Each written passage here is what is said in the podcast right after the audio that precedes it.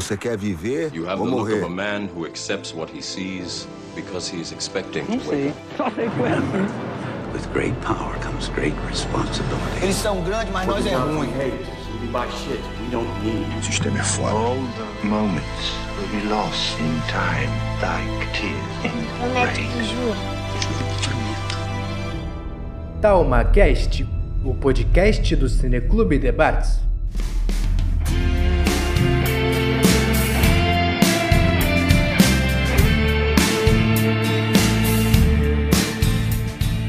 Hoje estamos reunidos mais uma vez para o nosso programinha que a gente deu o nome de audiovisual em tempos de isolamento social, possíveis reflexões. Foi uma proposta que a gente desenvolveu, como a gente sempre está acostumado a fazer, sempre em comunicação e diálogo com os nossos participantes, com as pessoas mais chegadas, né, as pessoas que, que nos seguem nesses cinco anos, que gostam da temática do audiovisual e da, da importância subjetiva que ela tem né, para todos. Nós somos um cineclube, né, o Cineclube Debates, que tem é, é, cinco anos de existência é, dentro aqui do Instituto Federal Fluminense Campus Bom Jesus. É, Bom Jesus do Itabapuana é uma cidade do interior do estado do Rio de Janeiro, fronteira, né, divisa com, com o Espírito Santo. A gente, é, enquanto uma proposta, né, eu sou professor de filosofia, enquanto proposta de condução né, das, das aulas, tudo começa de uma maneira muito natural, usando o cinema, usando o audiovisual, mais específico o cinema, como proposta de reflexão filosófica e de trabalho conjunto mesmo de produção de conhecimento. E aí a coisa foi crescendo naturalmente com o passar dos anos, até que a gente formaliza a construção do Cineclube junto com o professor Laerte, na época com a gente. Ele está com a gente ainda, mas está um pouco afastado do projeto, né? É um puxão de orelha para ele voltar a participar com a gente. E o projeto, então, ele, acaba se, eh, se desenvolvendo como um projeto de extensão, ou seja, é um projeto que tem é, por objetivo envolver a comunidade, envolver as pessoas dentro e fora do campus, trazendo um tipo de interação que é importante para você alimentar o debate, alimentar o diálogo, e tudo isso usando o cinema. E aí, então, a gente, nesses cinco anos, a gente tem feito bastante coisa. A gente fez, você vai somar tudo, a gente tem mais de 200 debates aí sempre buscando integrar as, as áreas, integrar as, as, as, diferentes perspectivas, né? A gente então é, agora nesse tempo, né, de isolamento social e, e, e de, e de né, paralisação das atividades presenciais, o uso de redes sociais para a gente poder continuar esse processo de comunicação, o uso do Instagram é um exemplo disso, beleza?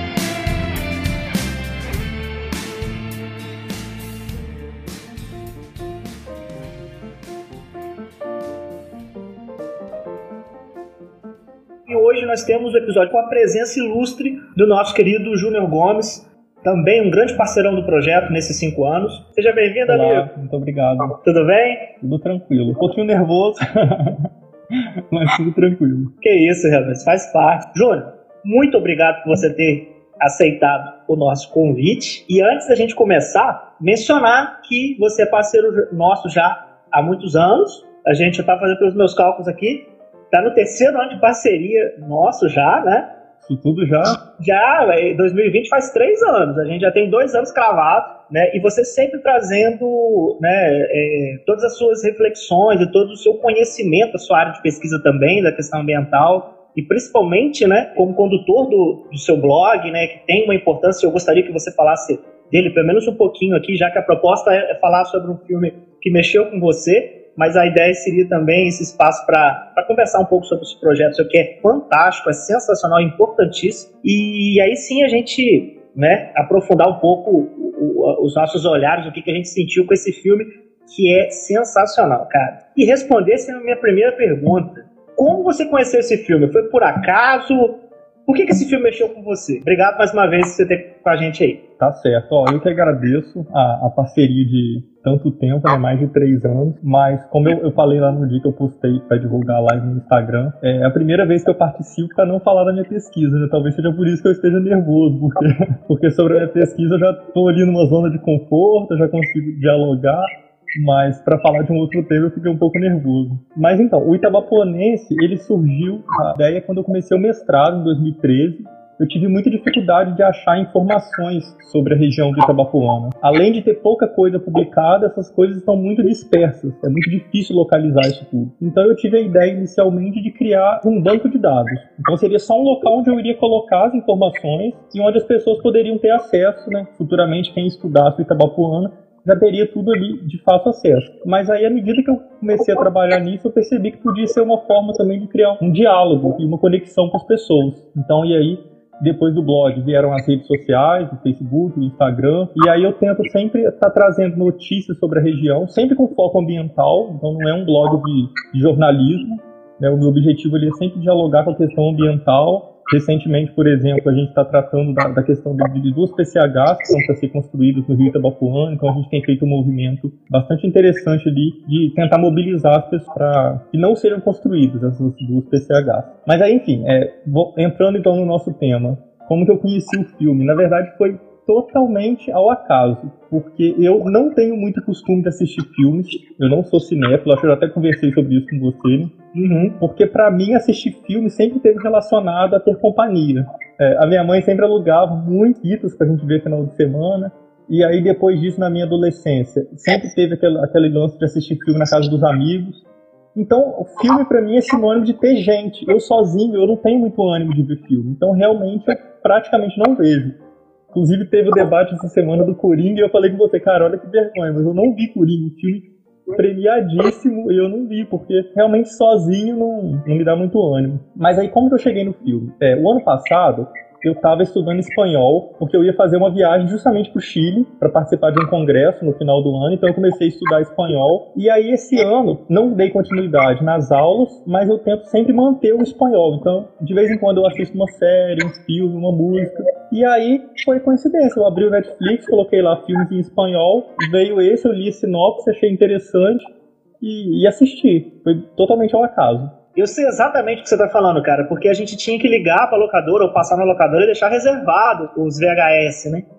E aí Sim. chegava assim, a família toda reunida na salinha ali de televisão, VHS, um aparelho pesado, eu botava a fita, via os trailers, né? Que eu, pelo menos, já tinha Google, não tinha YouTube, a gente que conhecia os filmes através dos trailers dos filmes que a gente via lá. Não tinha como pular anúncio.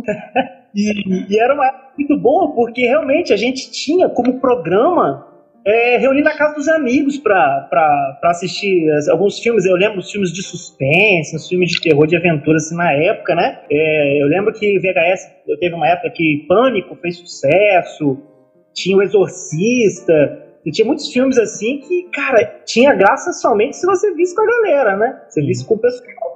E, e aí, é, em Bom Jesus, né, tinha várias locadoras, e que a gente, né, até mencionou mais do vídeo, a gente tinha que rebobinar para entregar, a Fernanda tá falando, é verdade, senão pagava multa em algumas locadoras. Pois é, aí e... o Netflix ele acaba individualizando isso, você vê no seu, o filme no seu celular, no seu computador, você tá sempre sozinho ali.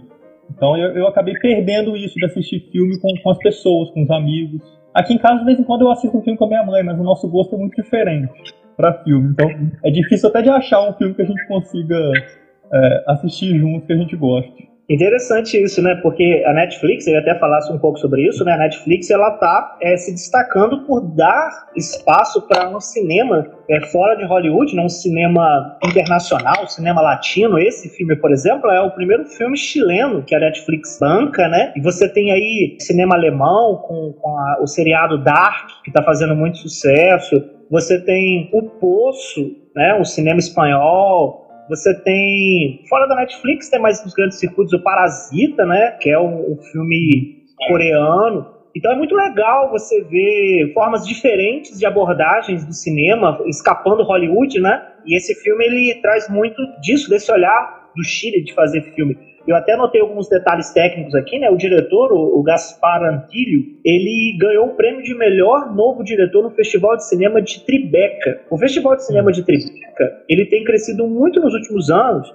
e a história dele é muito curiosa. Ele foi fundado em 2002 por um conjunto de atores, dentre eles o Robert De Niro, em homenagem às vítimas dos ataques do 11 de setembro. É, o Trade Center, que o bairro de Tribeca foi muito atingido, muitas pessoas dali morreram. E eu até também pesquisando mais sobre o filme, sobre tudo que está por trás, acaba descobrindo essas coisas, né? E esse diretor, ele ganhou esse festival o que mostra uma abertura muito interessante a justamente essas obras que escapam Hollywood centrismo, vamos dizer assim, né? E o próprio ator também, né, o Jorge Garcia, que faz o Memo, né, ele é muito conhecido pela série Lost. Né? Eu comecei a ver e nunca terminei. Você já assistiu Lost? Não.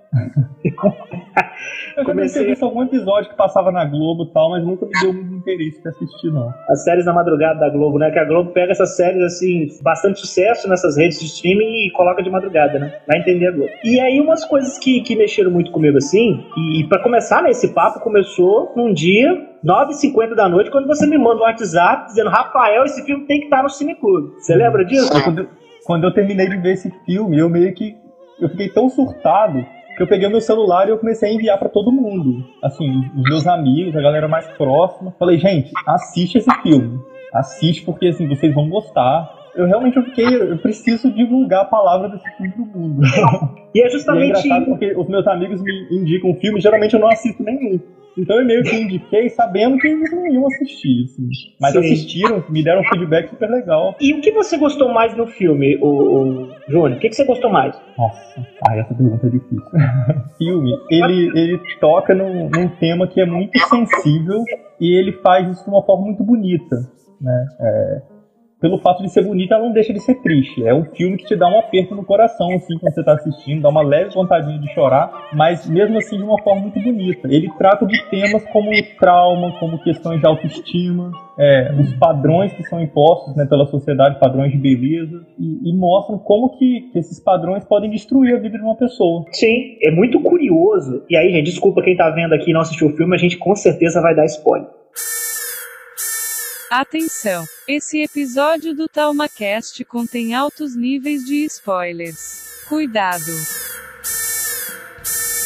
O paralelo proposital, ao meu ver, no final, do Ângelo estar na cadeira de rodas e o Memo destruído em termos de certos aspectos psicológicos e emocionais, o contraponto de destruição, né? Um está fisicamente limitado e o outro está existencialmente limitado. Isso é muito interessante, porque os traumas, né, toda, toda essa trajetória dos dois, é quando você tem o, o contato com os, entre contato frontal né, entre eles, você percebe que existem N formas de você, né, enquanto ser, estar destruído. E aí é, a, a destruição, destruição quando eu falo é quebrado, né? Você está uhum. frágil, exposto.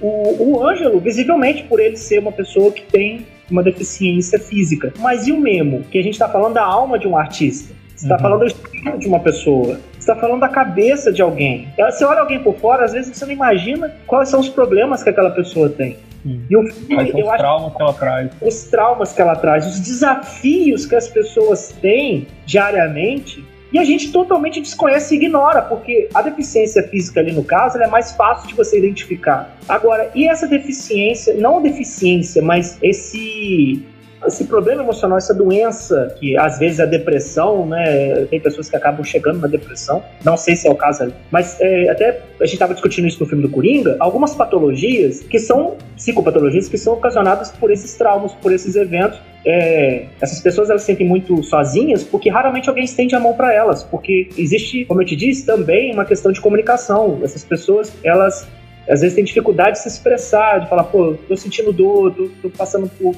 E no caso do Memo ali, eu acho que o tio dele era a pessoa mais próxima a ele, né? Que, que tentava isso, assim. E a moça, que eu esqueci o nome, que passa a ter né, um, um amor por ele, porque eu acho muito bonita a relação dos dois, né? A relação dela com, com ele ela passa a fazer essa aproximação e permitir esse carinho, esse gesto com ele, quando ela o conhece. Ele fica isolado na ilha lá, né?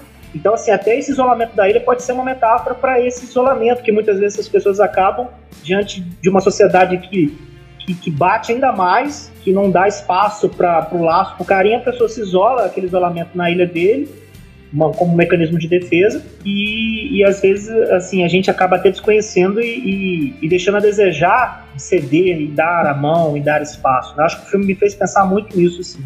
É interessante quando você traz essa dualidade entre os dois personagens que eram crianças né, no início do filme. É interessante pensar que um, apesar da deficiência física, apesar da limitação física dele, ele ganha o mundo. Quando ele começa a trabalhar com a questão de livros de autoajuda, então ele viaja, ele, ele ganha o mundo, ele continua sendo conhecido. O meu, por outro lado, apesar de ter a saúde né, é, física dele íntegra, ele se tranca numa casa. Então o espaço dele é, é, somente aquela ilha onde ele vive, aquela casa, e até mesmo a, a filmagem, a, a forma de, de, filmar desse filme, eu acho que dá a entender né, essa solidão que ele vive. Então a casa é sempre muito ampla e ele está sempre num canto, ele está sempre sozinho, às vezes ele está até meio mesclado com a própria paisagem. Você olha, você não consegue perceber uma presença né, naquela sala. É como se fosse tudo uma paisagem. Eu acho que isso mostra muita solidão. Naquelas cenas que são aéreas, que mostra ele no lago, fica muito nítido assim, a solidão dele. Você imagina um lago gigante ele lá minúsculo, naquele barquinho. Então, eu acho que é justamente isso, para mostrar o quanto que ele está sozinho ali. Apesar de, de ter pernas para andar e poder ir onde ele quiser questão da, da moça que você falou, a Martita, eu acho muito legal. A, é uma das primeiras cenas que ela demonstra carinho com ele, é quando ele tá segurando a porta e ele tinha pintado a unha de azul. Se eu não me engano, é a segunda vez que ele tinha se visto. Ela encosta na, na, mão dele e ele se retrai todo. E ela falava, você fica muito bem com a unha dessa cor. Então, quer dizer, é, depois de tudo que ele passou, depois de toda a solidão que ele vive naquela casa, uma completa desconhecida oferece uma palavra de conforto para ele, de, de carinho. Eu acho que é ali que ela começa a quebrar um pouco o gelo dele. É bem bonita essa cena. Muito bonita e é muito sutil. Sim. Ela é muito sutil porque é, é, é, um ato de reconhecimento dela para, ele, e, e, como você disse muito bem, vai quebrando esse, esse gelo né, na comunicação, e a cena final é esse gelo completamente rompido, né? é muito. A cena final é muito bonita. É muito bonita, cara. Poxa, é muito bonita, é muito sutil, é muito poético até, né? Não é, é isso que eu falo, é muito sentimento ali a, a, luz vermelha aumentando e os dois na cama assim, ela vai, aí ele vai, passa o braço, ele aperta a mão dela, cara, é, é essa cena, pra mim, e a cena, desculpa aí, gente, quando ele canta, e aí, nossa, cara, aquilo ali foi muito bonito porque eles estavam duvidando. E ele falando assim: fala que era minha voz. E essa cena dele cantando, cara, por si só, ela. Você para e você sabe o que significa aquilo ali, entendeu? Cara, olha. É uma cena de redenção, assim, você fica o filme. É porque, na verdade, esse filme ele tem uma característica muito interessante. Que ele não diz de cara o que aconteceu com o Memo. A primeira parte do filme, inclusive, é um filme bem arrastado, lento. É, ele tem muitos é, flashbacks, me fazem até pensar se são técnicas do filme para mostrar o passado, ou se é o mesmo que está pensando naquilo, que são sonhos dele. Eu fico me questionando o que, que, que é esse recurso que eles usam. Mas a primeira parte é muito silenciosa, ele quase não fala. E aí também tem esse contraponto interessante que eu acho. Como que o trauma atacou, não sei, aí é uma teoria, né? Vozes da minha cabeça, a fonte.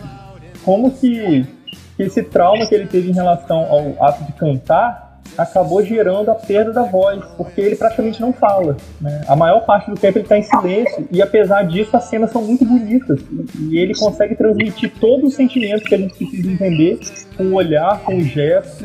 Né? Não é necessário muito a fala ali. É muito bonito esse início de filme. Apesar de achar que para algumas pessoas pode acabar afastando a pessoa desanimando de ver o filme. Você tá falando aí, cara, várias coisas que eu tô aqui pensando. É, é incrível. O silêncio. Se você pegar determinados atores e colocar eles para fazer papéis em que eles têm que ficar quietos e, e, tomar a cena, centralizar toda a narrativa, eles não dão conta. Eu tô falando de, de grandes atores de Hollywood que precisam fazer toda a sua, toda a sua, toda a sua teatralidade única para que as pessoas gostem dele, porque é a única forma de gostar.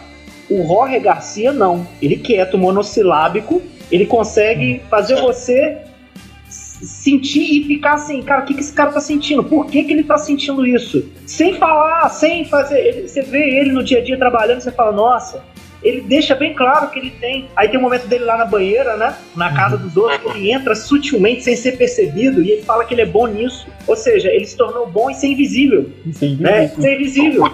E aí ele você fala, né? Algum dia eles vão te achar. E ele diz, não, porque eu sou muito silencioso, ninguém nunca vai saber que eu faço isso. E, e, e aí você lembra do nome do filme, ninguém sabe que estou aqui. O mundo desconhece, guardadas as devidas proporções, desconhece quem de fato eu sou, porque foi me tirado isso. Eu sou um grande cantor.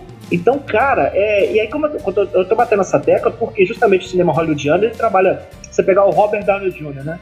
Robert Downey Jr. é um grande ator, tá, mas veja filmes que exploram outras possibilidades dele. Vai, assim, você vai ver que não é. Ele é bom ator, obviamente, mas ele tem suas limitações. E aí você pega o Jorge Garcia, que, e assim como o Joaquim Fênix fez com Coringa, você vê que são papéis que determinados grandes atores não pegam, porque são desafiadores existe uma técnica né, artística muito grande e o Jorge Garcia ele destrói com esse silêncio e depois quando ele é, é, canta e, e, e, nesse momento de redenção, nesse momento de libertação, né? É uma cena muito bonita mesmo e eu, isso me chamou muita atenção. É, na verdade, não é nem só o, o ator principal, mas o filme todo é silencioso. Eu acho que aquele filme não deve ter cinco folhas de roteiro, porque praticamente não tem texto.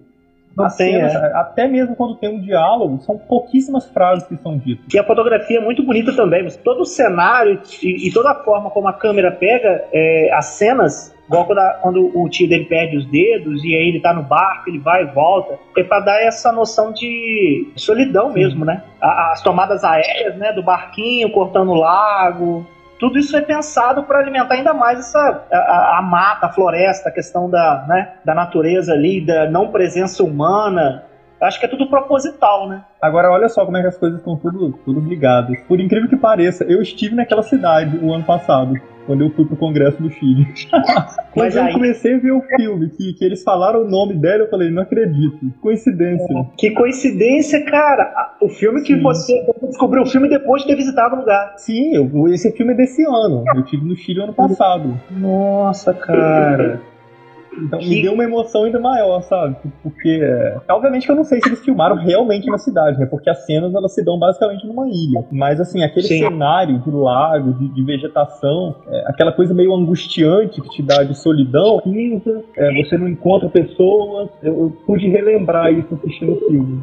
Muito interessante isso, né? É, a, a forma como o, o ambiente né, envolve a gente e e cria essas condições existenciais para você sentir que cinema, né, por mais que a gente tente trazer uma racionalidade para ele através da técnica, através das, dos efeitos, da construção, cinema basicamente é sentir. Então, assim, é, é muito interessante você pegar a junção entre um cenário que te permite sentir isso que você está escrevendo, que você está pensando com o personagem. Isso é um trabalho muito, muito bacana de sincronia, porque não adianta você pegar um personagem com as características do Nemo e colocar ele em qualquer lugar. Não, você tem que escolher um lugar que vai ser propício para toda aquela ambientação e você está trazendo até uma fala de bastidor, porque você conheceu o lugar onde né, ali a região e toda o ambiente que foi usado assim para trazer a história dele. E uma das coisas que eu, eu tinha até comentado nessa questão do invisível, que me chamou muito, e a questão do não basta ter talento, você precisa moldá-lo ao que o mercado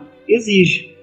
Isso é uma coisa que ficou clara porque todo mundo ali conhece Ângelo e conhece Ângelo como, como se Ângelo fosse o, o, dono da voz. Então, o ídolo que construíram, ele é falso. Mas se você for parar para pensar, tudo que é imagético, tudo que é midiático, o próprio cinema, ele é falso. Por quê? Porque a gente se desloca, a gente faz a supressão da crença, da descrença, quer dizer, então a gente, pra gente se envolver de verdade com o filme, a gente tem que, permitir se sentir aquilo. Como se fosse verdade. Né? Acontece muito assim com a minha mãe quando ela vê novela, via novela assim, e falava: sai daí, sua tonta, ele vai te pegar. Ou seja, ela falava com a televisão. Por quê? Sim. Porque aquilo pra ela era. Então essa supressão da descrença ela é importante para que você consiga sentir de fato como se aquilo fosse verdade. E aí você tem essa catarse, nossa, que nossa, o sentimento é verdadeiro, apesar de toda a questão do teatro, né? Mas o que eu estava querendo trazer é que toda essa, essa questão falsa, essa questão da construção das imagens e dos ídolos, é, é assustador pensar nisso, né? É assustador pensar que, eu estava até comentando com a Cristiane, que uma coisa que você pensar que tudo é uma montagem magética.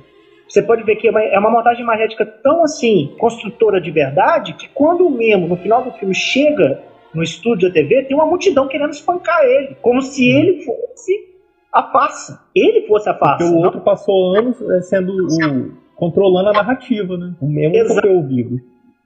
Quem tem o controle da narrativa é que manda na história. Exatamente. E aí é assustador pensar o que de fato desconhecemos desses bastidores e que às vezes a gente só tem. O filme acho que ele provoca a gente a pensar muito sobre isso, sobre os bastidores desse, desse mundo da construção dos ídolos e construção dos artistas, dos grandes astros que as pessoas veneram, que as pessoas amam. E por incrível que pareça, eu estava pensando sobre isso e fazendo as anotações aqui, eu lembrei de uma. É, eu acompanhei a, a Cristiane é, na, quando ela foi assistir agora, a gente assistiu o documentário sobre a vida de Sandy Júnior. Ela é muito fã de Sandy Júnior. Aí eu falei, cara, vou, vou, vou assistir também. Você não é fã, não, Rafael? não, eu tenho que confessar eu cresci, aquelas músicas marcaram época, né? Eu nunca fui de comprar CD, não, mas tocava na rádio toda época. Que passava na rádio, a gente, quando queria uma música, a gente ligava pra rádio, pedia e botava o cassetezinho pra gravar, cara. Entendeu? Depois que veio o CD, ou seja, pra revelar a idade aí. E uma coisa que foi muito interessante foi a, a questão do, de descobrir quem de fato, na verdade, um pouco, né, de quem é o Sandy, quem é a Sandy, quem é o Júnior ali. É, os seres humanos por trás ali e, e não só o documentário do Sandy Júnior que me veio à cabeça, que foi recente, que eu, que eu indico que é bem bacana, é bem reflexivo, tem um monte de treta que eles falam ali, é a questão das biografias, né?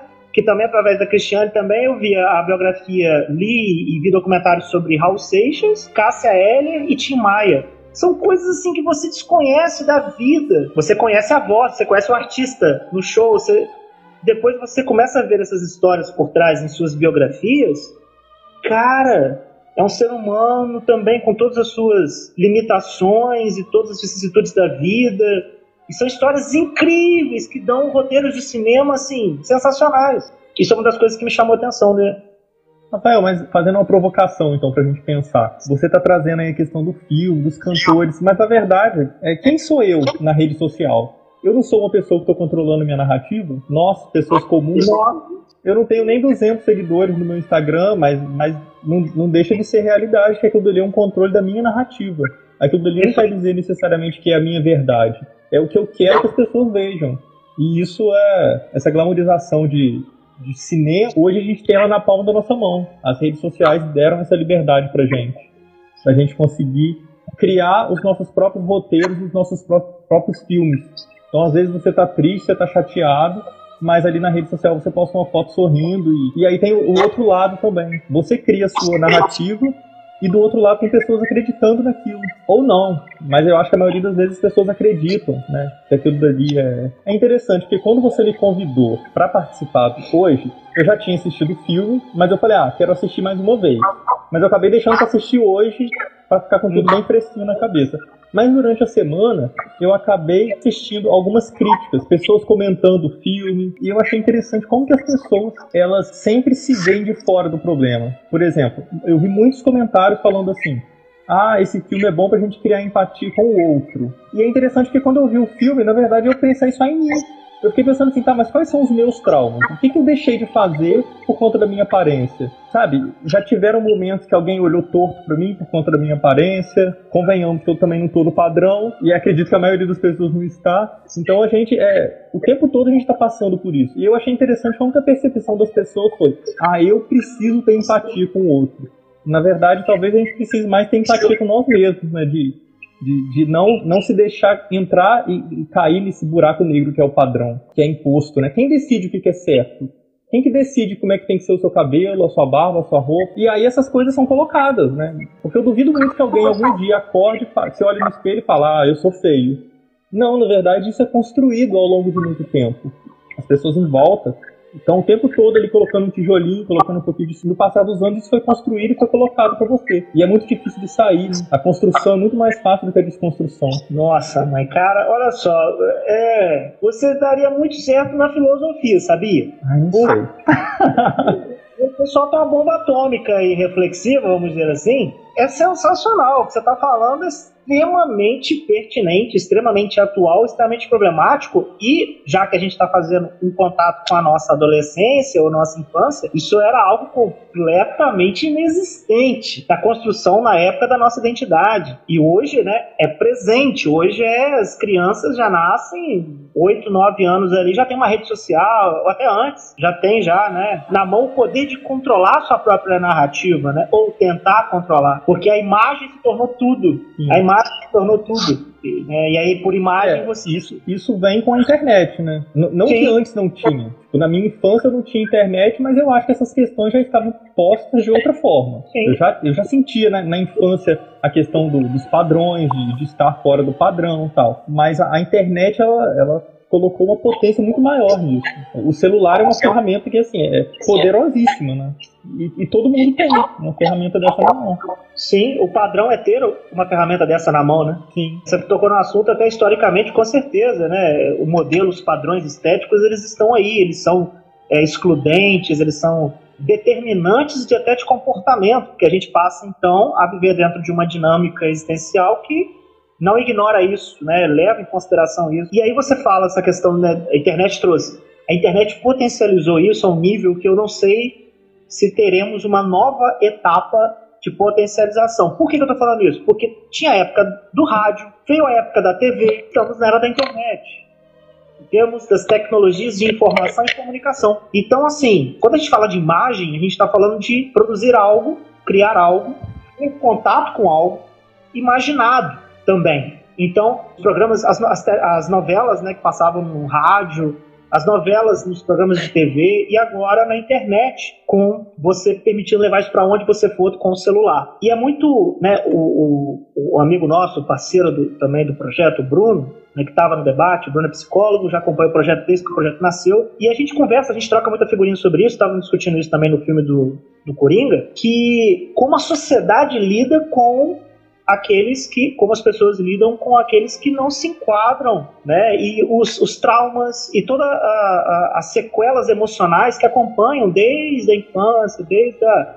É, quer ver uma coisa? Vou dar um exemplo prático. Nós estávamos fazendo uma sessão do Cineclube sobre um documentário sobre educação alimentar. E nesse documentário, eu não sei o nome dele, cara. São tantos documentários que a gente viu. Eu acho que é. Gente, muito além, muito além do peso. Documentário sensacional. Fica aqui a sugestão pra galera sensacional que relaciona mídia, é, telecomunicações, propaganda e a questão alimentar, né? As mães preocupadas com a, a, a educação alimentar dos seus filhos, mas tudo isso em relação ao jogo de imagem. E uma, uma criança, né, ela fala que sofreu preconceito dos coleguinhas porque ela trouxe para o lanche uma maçã. E ela era a única no meio daquele monte de criança comendo salgadinho, comendo um monte de coisa, e ela, por trazer maçã, ela estava sofrendo bullying, ela estava sendo, ah, você é uma Zé você é louco. Você tá Por quê? Porque o padrão alimentar ali, a, a, questão do hábito alimentar é diferente. Então você tem 10 que comem coxinha no, no, no, intervalo, aquele que traz a maçã todo dia, ele. E aí tava tendo as brincadeiras, tava a coisa saindo um pouco fora do, do, do controle, e ele teve que se esconder no banheiro para comer a maçã dele. Um relato que tem nesse documentário, como outros tantos relatos. E isso impacta muito, porque como a gente lida, é, e eu acho que isso, desde, a, como eu estava falando, discutindo com o Bruno, como isso é, começa a apresentar desde a infância, nos dias de hoje, e isso é, traz sequelas e traumas que vão acompanhar. Eu dei esse exemplo da alimentação, tá? Mas eu posso trazer exemplos aqui de questão de como a pessoa se veste, o tipo de, de corte de cabelo, é, e por aí vai. Como o diferente ali e aí, no caso do, do personagem do filme, foi isso, né? O cara falou assim: não, eu quero a voz dele, entendeu? Ele, né, não, não vou conseguir ganhar dinheiro com, com ele, ele não vai se tornar uma, uma, um popstar por causa do padrão estético dele, o modelo. Sim, isso é muito interessante. Tem até uma, uma cantora que eu sigo, que eu gosto muito, que é a Letrux. Ela fala que a diferença do adulto para criança é trauma e pentelho. É a única coisa que difere o adulto da criança. E na verdade é isso, cara. A infância é um momento onde você vai acumulando traumas, traumas, traumas, traumas, e aí você vira um adulto. É, as pessoas não resolvem os seus traumas, né? Porque é muito difícil resolver isso sozinho. Então é isso. E temos que lidar com, com esses traumas aí da forma. com os nossos traumas e temos que lidar com os traumas dos outros também, porque tá todo mundo lascado, tá todo mundo meio aí com a saúde mental é, desestruturada e e a gente tem que lidar com o nosso, tem que tentar entender um pouco o outro, né? Não dá para ser tudo tão, tão rígido. A gente sabe que as pessoas também têm os problemas delas. E, é tudo muito difícil, não tem manual de instrução para aprender, pra gente aprender a lidar com isso tudo. Mas você tem mercado para isso que é o coaching. Para vender fórmulas, formas de sucesso. Porque, vender na verdade, fórmula. a gente também. É, essa, essa é uma outra questão que vem com, com essa era da informação, a era da internet, em que é tudo muito rápido. A gente não quer perder tempo resolvendo as coisas, a gente quer uma fórmula mágica. Então, ele chega ali e fala que com cinco sessões ele vai resolver o seu problema, acho, acho um pouco estranho. O meu voto vai sempre na psicologia. Façam terapia, com, gente. Com certeza, com certeza. E eu acho que o filme dá uma alfinetada por que, que eu acho que o filme dá uma alfinetada? Uma alfinetada? Quando... Ele dá um soco na cara. Quando ele chega para conversar com o Ângelo e o Ângelo trata ele de uma maneira sem, sem câmera olhando, sem ninguém olhando, só os dois, que é uma maneira que muda radicalmente quando ele fica lá na poltroninha sendo entrevistado pelo apresentador, cara. São duas pessoas diferentes ali. As pessoas, ele fala, as pessoas precisam de paz, as pessoas precisam. Ele, ele até o jeito de gesticular é: eu tenho uma fórmula pronta, estou vendendo meus livros, sou um exemplo de superação. E aí até o mesmo incomoda, fala, fala a verdade, fala a verdade, a voz era minha, que não sei o quê. E aí o próprio apresentador falou, opa, nós temos uma revelação bombástica, porque o apresentador também tem, tem alma, né? Tipo, eu quero é... Ele representa a mídia ali, ele só quer o espetáculo, ele só quer a visualização, o like. Sim. E aí, só para fazer um parênteses, existe um livro chamado A Civilização do Espetáculo, que ele fala justamente sobre isso, sobre esse tipo de comportamento aí do apresentador, que nós temos N exemplos na televisão brasileira, na internet também nós temos, né? Com os canais do YouTube, de como há um corpo grande da, na, da, da população que quer realmente ver o circo pegar fogo, que é o espetáculo, do que doer, né?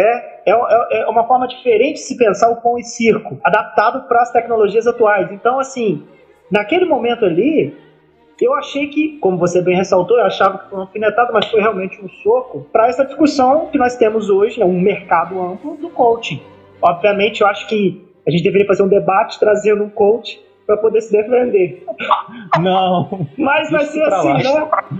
Ah, eu não sei, eu Mas achei é... interessante que não tenha citado a palavra coach, né? Ficou muito nítido que ele tá falando de um coach. E o coach, assim como um ator, como um astro de Hollywood, as pessoas também têm esse endeusamento de colocar o coach no pedestal e achar que ele vai resolver todos os problemas, e aí a gente não se questiona, tá, mas quem é esse coach? Qual é o caminho que ele percorreu? Será que realmente ele é uma pessoa tão evoluída que já conseguiu trabalhar todos os seus traumas, as suas questões, a ponto de, de se tornar esse ser iluminado que vai iluminar o caminho das outras pessoas agora?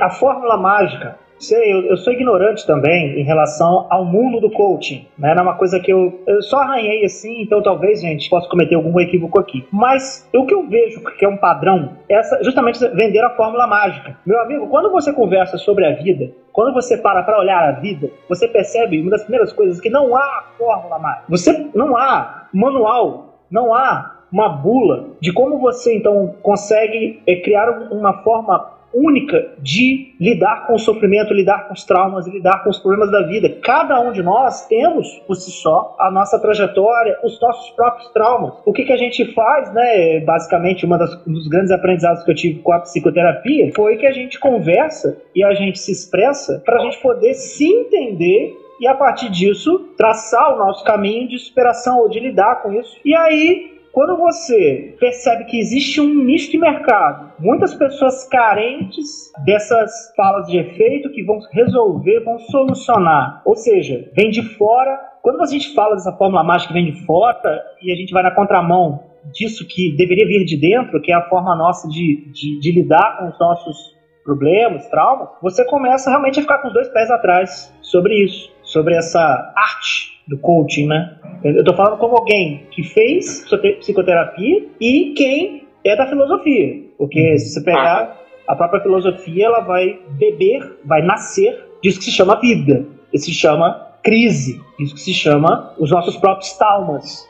Que é uma palavra, né? Antecede o trauma, o trauma, o espanto, a surpresa. Que é, para Aristóteles, por exemplo, é o ponto de partida para qualquer filósofo. Que é aquela coisa que te tira do eixo, né? E aí eu achei que, que o filme, ele, ele, o, o personagem do Ângelo, ele foi feito para isso para dar esse soco aí que você está mencionando. Sim. Sim, na verdade, assim como você, eu também já tive né, experiências com, com terapia. E, e, justamente por já ter tido experiência, eu entendo talvez a rejeição de grande parte das pessoas contra a psicologia, porque é muito difícil você se encarar. Porque a terapia nada mais é do que isso, é você se olhar no espelho. Mas você se olhar no espelho e realmente ver o que, o que tem ali na sua frente. Então imagina só, eu não sei quais são os traumas que as pessoas viveram. Então quem sou eu para virar e falar, ah não, você tem que encarar esse trauma e lidar com ele. Isso é uma decisão de cada um mas é, não é fácil encarar o seu trauma. É, pelo contrário, é difícil até demais. Talvez seja mais é, não que seja a melhor opção, mas talvez a mais fácil é realmente varrer para debaixo do tapete.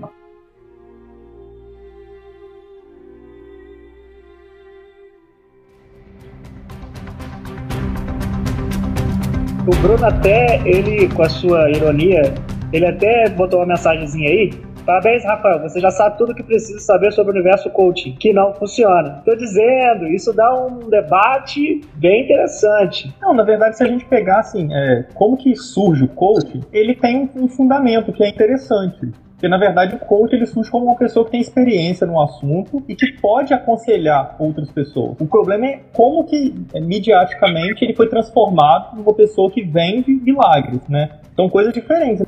E que, na verdade, isso é muito comprado porque todo mundo desesperado, tá todo mundo perdido, então pessoas chegam oferecendo soluções e curas, todo mundo cai mesmo. Uma das coisas que você está falando aí e que realmente é intrigante, você está falando do seu relato, são também os casos de uma nova profissão agora muito, muito promissora mercantil. Os digital influencers são pessoas que carregam multidões em termos de seguidores. Seguidor, obviamente, eu não posso ser hipócrita, é ignorar que eu faço parte de uma rede social, como o Instagram, e lá existe seguidor. Nós temos seguidores. Eu tô dentro, né? Mas eu não posso ignorar que, mesmo eu fazendo parte disso, por vários motivos, isso me incomoda. Essa questão de você realmente ver pessoas, às vezes, falando coisas que são meras opiniões. Monta um canal no YouTube. Eu acho que o avanço da internet, o avanço da tecnologia permitiu esse livre acesso. Só que isso, eu falo muito isso para os meus alunos, isso traz em contrapartida a necessidade de você ter um filtro muito mais desenvolvido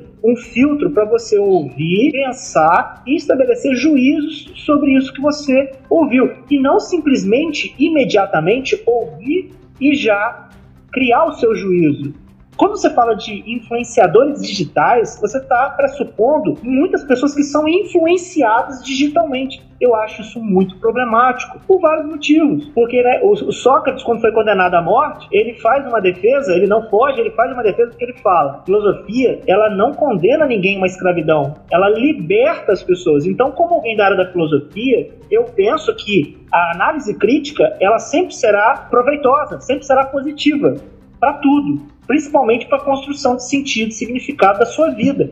Aí quando você vê uma massa, um bilhão de seguidores, um milhão de seguidores, cem mil seguidores, para pessoas que estão dando apenas uma opinião, assim, até às vezes, acordei, acordei agora, gente, agora de manhã acordei, eu estou olhando o horizonte, o horizonte está me fazendo sentir mal. Aí você olha lá, você tem 3 milhões de curtidas, 5 mil novos seguidores, e as pessoas começam a fazer o mesmo. Então isso me assusta, isso pelo ponto de vista que eu estou trazendo como professor de filosofia, isso me assusta muito, essa facilidade do imediatismo que as pessoas absorvem e, e vomitam isso. Você vê isso, isso é visível, né? Não sei o que você pensa sobre isso. Então, eu penso que talvez seja semelhante à questão do coaching. Você ter uma pessoa que domina um assunto, que tem propriedade para falar sobre aquilo, ela sim tem capacidade para ser uma. Mas também me incomoda a palavra influenciadora. Talvez seja é. esse o X da questão para mim, que é o influenciar. Porque eu acho que o influenciar, é, a gente acaba perdendo justamente o senso crítico, quando a gente aceita o discurso. Então eu assisto um vídeo de uma pessoa que eu, que eu sigo, eu aceito aquilo como verdade sem criticar antes, porque eu já sigo ela, eu já gosto dela, já é uma pessoa que está dentro ali da bolha que eu convivo, então eu começo a aceitar tudo aquilo como uma verdade, sem às vezes nem me questionar se eu realmente concordo com tudo que ela falou. Mas eu acho que pior do que ter os influencers digitais é, são os seguidores. Assim. Às vezes, quando eu vejo pessoas que são extremamente, não sei nem qual adjetivo usar, sei lá, burras, assim, com milhares de seguidores, eu fico muito assustado, porque não é uma pessoa burra, são milhares de pessoas burras ali seguindo aquela pessoa que não faz contribuição nenhuma. Isso que me assusta, sabe? Por que, que essas pessoas estão seguindo aquele, aquela, aquela pessoa que não, não contribui com nada? Isso me deixa muito assustado. Enquanto você vê pessoas que têm um conteúdo excelente, que tem, sei lá, pouquíssimos seguidores, que estão ali ralando, estudando, trabalhando para conseguir gerar informação de qualidade, informação para realmente te levar a desenvolver o senso crítico. Por exemplo, o que você faz no, no Cine Clube você não, não coloca um conhecimento para a pessoa, ah, é isso daqui que eu estou te oferecendo hoje, toma. Né? Eu sempre acompanho os vídeos e é sempre uma discussão. Cada pessoa aqui vai sair com uma opinião. Pode ter concordado um pouco comigo, pode ter discordado, mas o que a gente faz aqui não é vender uma ideia. E aí, olha como que pra gente é difícil se comunicar. Olha como que é difícil pra gente conseguir seguidores. Por que isso acontece? Porque é, as pessoas estão com preguiça de pensar, estão com preguiça de ter que exercitar. É, é mais fácil pegar, né? Um fast food, pegar aquela coisa pronta que já está praticamente digerida, de tão lixo que é, você só, você só engole. E, e realmente tem a questão também de, de todo mundo ter voz. Gente, e aí a gente retoma o que a gente estava conversando lá no início, que é a questão da, de criar narrativas a internet ela deu voz para as pessoas. Então, antes, quem eram os influencers de antes? Era um livro. Você tinha que comprar um livro, ou você comprava um jornal e lia. Hoje em dia, não. Hoje em dia você abre o Facebook e aquilo ali virou um palanque, tá todo mundo opinando. E todo mundo, talvez o pior não seja opinar, mas seja realmente achar que aquela opinião ela é importante. Né? Nossa, eu vou postar isso daqui porque tá todo mundo interessado na minha opinião. E o pior é que tem algumas pessoas interessadas. Né? É engraçado, né? A nossa discussão ela começa, ela vai, nosso bate-papo e volta, né? E isso que você falou é extremamente provocador. Eu, inclusive, todos os seus as suas percepções críticas eu anotei aqui, porque já estou com altas ideias da gente fazer um momento de debate repercutindo essas questões que a gente acabou entrando por causa da obra audiovisual indicada por você. O Bruno colocou a internet surgiu como a possibilidade de um saber universal compartilhado. Hoje é possível conhecer os vários lados de uma questão. Mas boa parte das pessoas apenas buscam né, as informações que confirmam suas crenças e opiniões. Concordo plenamente perfeito. com ele. O que você acha? Perfeito. Eu acho perfeito, é exatamente isso. A internet ela criou bolhas. Então tá todo mundo dentro da sua bolha. Você segue as pessoas que falam aquilo que você quer ouvir. Você não quer ser confrontado com uma coisa que pode tirar do eixo, né? Te gerar ali uma, uma autocrítica. Você realmente só quer buscar é, se manter na zona de conforto. E, e como eu estava te dizendo, como professor de filosofia, o preceito básico né, do ato da atitude filosófica é não ter bolha, é sair porque o processo de descoberta implica em abandonar essas bolhas que, que eu, eu acredito que a construção de uma bolha, vamos dizer assim, está tá muito também nessa área da psicologia, mecanismos de defesa. Podemos entender, Sim. talvez, o personagem principal, o Memo, ele, a, a bolha dele é aquela ilha. Uhum. Aquela ilha ele se tornou a bolha dele, porque é, é uma forma de retração para evitar o sofrimento que é justamente né, você botar para fora, se expor e encarar seus traumas de frente, que não é fácil, ninguém está querendo dizer aqui, pelo contrário, né? Não é fácil, a gente está em muito difícil. É difícil viver com, a, com os nossos traumas, né?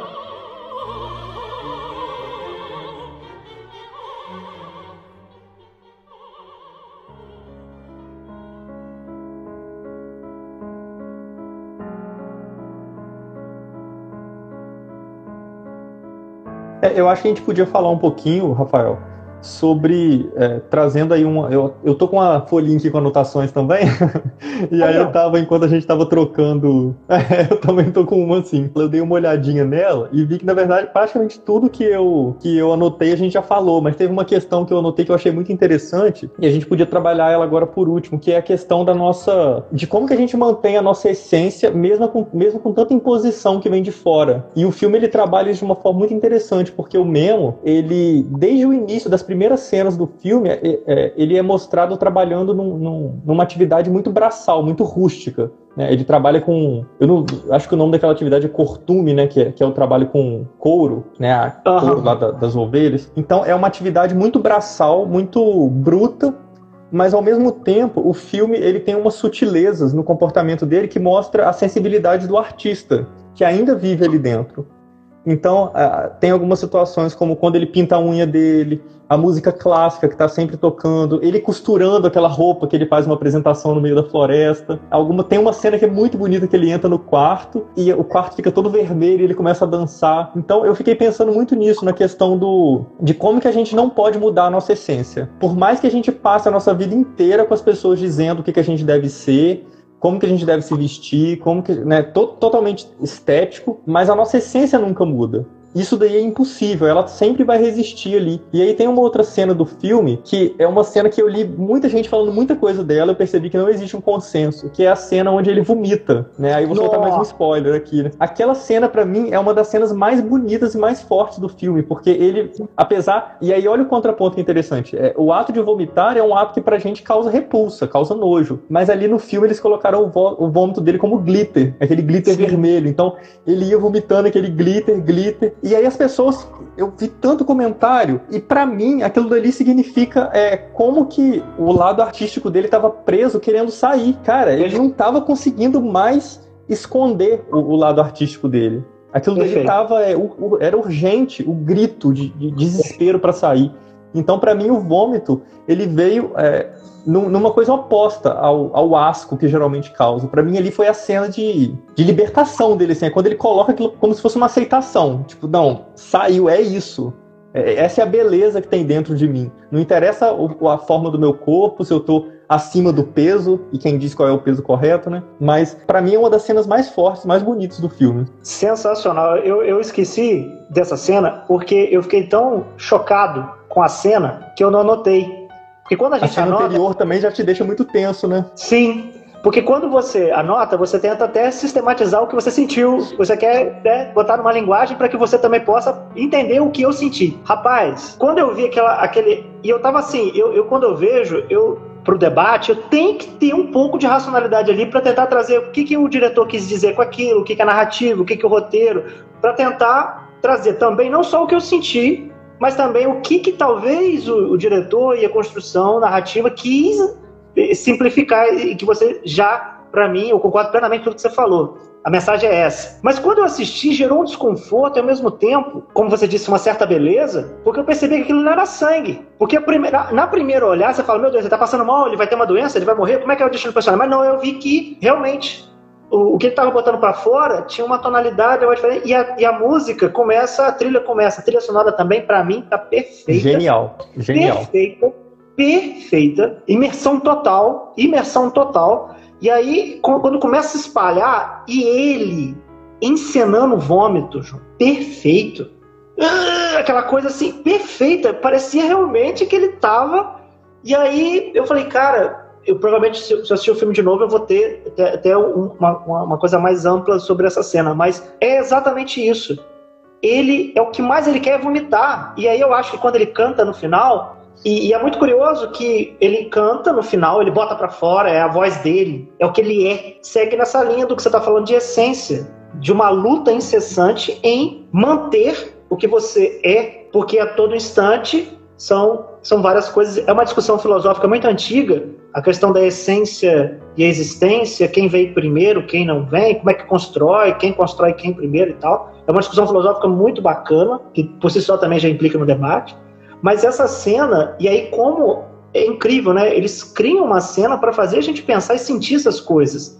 O cinema é. E esse filme é muito bom por causa de cenas como essa que você lembrou aí magistralmente. É, esse tipo de cena eu acho interessante porque é, é, são cenas que dependem muito do seu olhar. Tem cenas que são postas, né? É aquilo, não cabe interpretação. Por exemplo, quando o tio dele sofre aquele acidente, aquilo dali não tem como você interpretar. Foi um acidente, ok.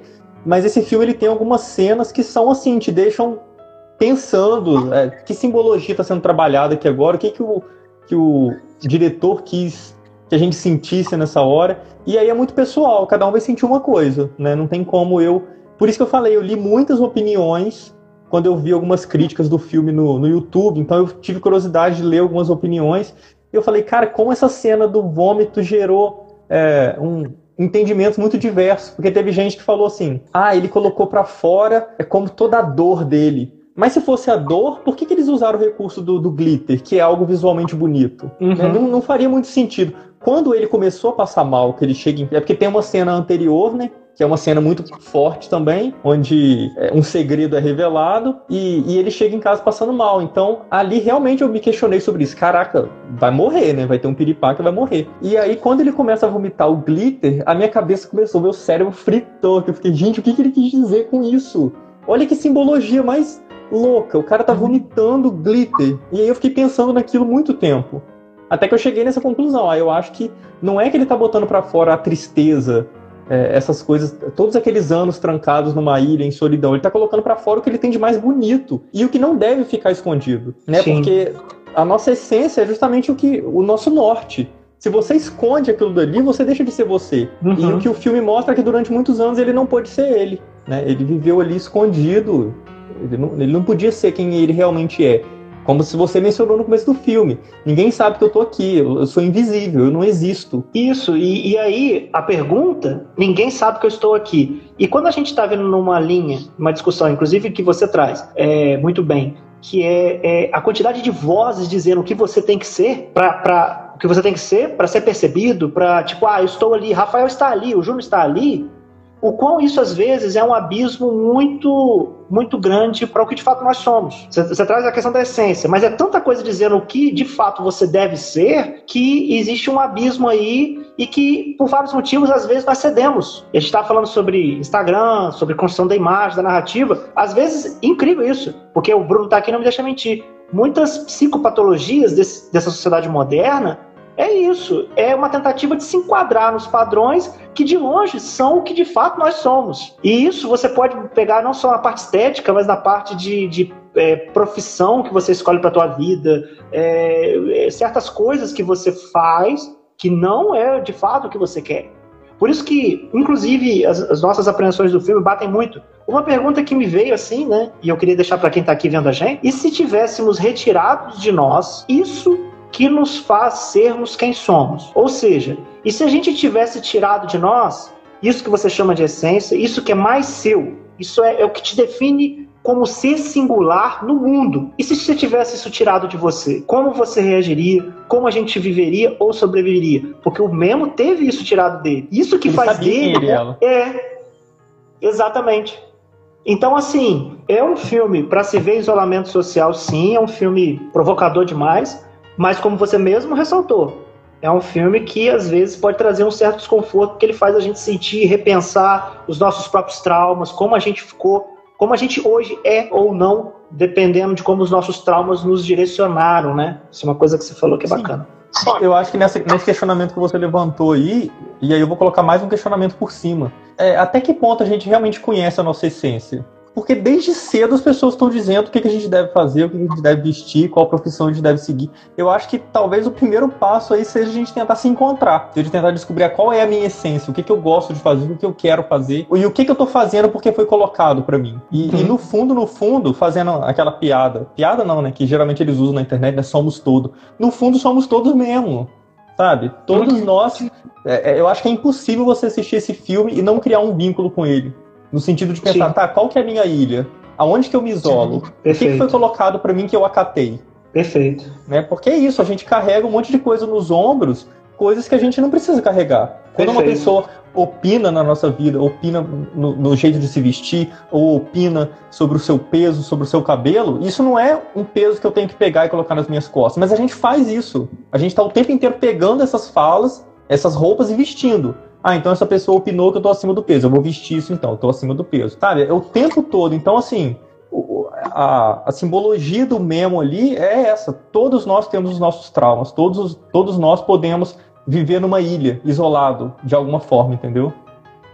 Sim. Só para deixar claro também que a gente está trazendo essas questões críticas, né? Não é que a gente eh, não quer generalizar que internet, digital influência, essas coisas, a gente está trazendo críticas, nossas opiniões até pessoais. É, porque o, o- às vezes eu estava conversando com o Bruno sobre isso. Às vezes você percebe certas críticas, certas reações, essas opiniões críticas que são assim, sem, sem embasamento, sem fundamento. Então, até o, todo o cuidado que a gente tem que ter, até na hora de, de se expressar, de, de porque é, é, nesse ponto, né, é um tipo até de mimimi burro.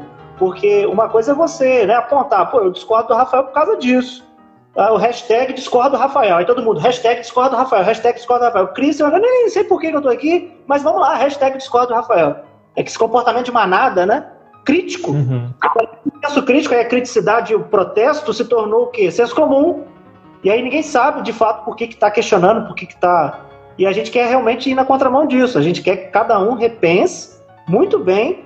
É, por isso que aquilo que você falou perfeitamente que define o projeto, eu queria já começar a encerrar, que é o que a gente quer aqui, é compartilhar com vocês essas indagações, esses questionamentos. Quero que a gente quer que vocês compartilhem e que a gente saia daqui pensando e não com construções definidas, engessadas e, né? Acho que é isso. Com certeza, disse tudo.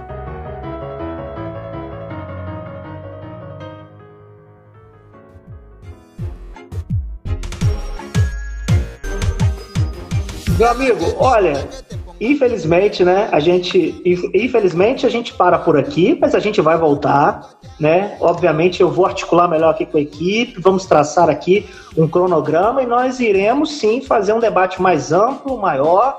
Vamos trazer o pessoal da psicologia, o pessoal da arte, o pessoal do coaching. Vamos aqui fazer um debate Vamos tentar. Ah, você que manda no projeto, você que manda. Se você quer um coach no projeto, eu apoio. E novamente, meu amigo, te agradecer muito é, por você ter aceitado o convite desse bate-papo gostoso. Já anotei várias coisas aqui, estou pensando várias coisas aqui também.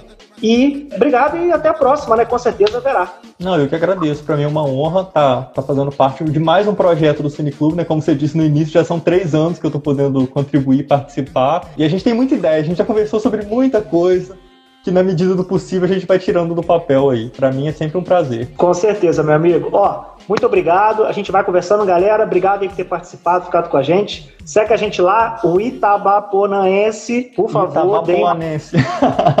Cara, desculpa, eu erro. É muito difícil. Ninguém fala certo. Eu não sei onde que eu tava com a cabeça quando eu coloquei aquele nome no blog. Ninguém fala certo.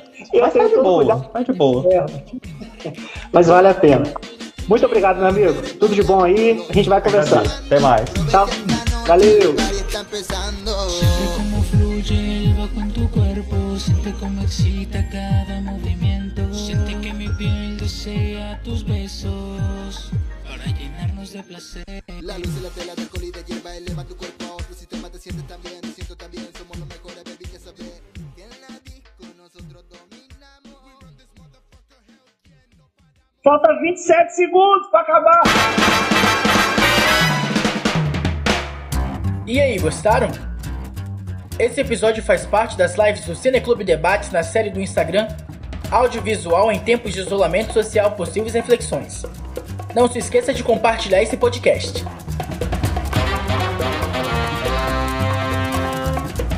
Acesse o nosso Instagram, arroba Cineclube Debates para acompanhar na íntegra os episódios e debater ao vivo com a gente.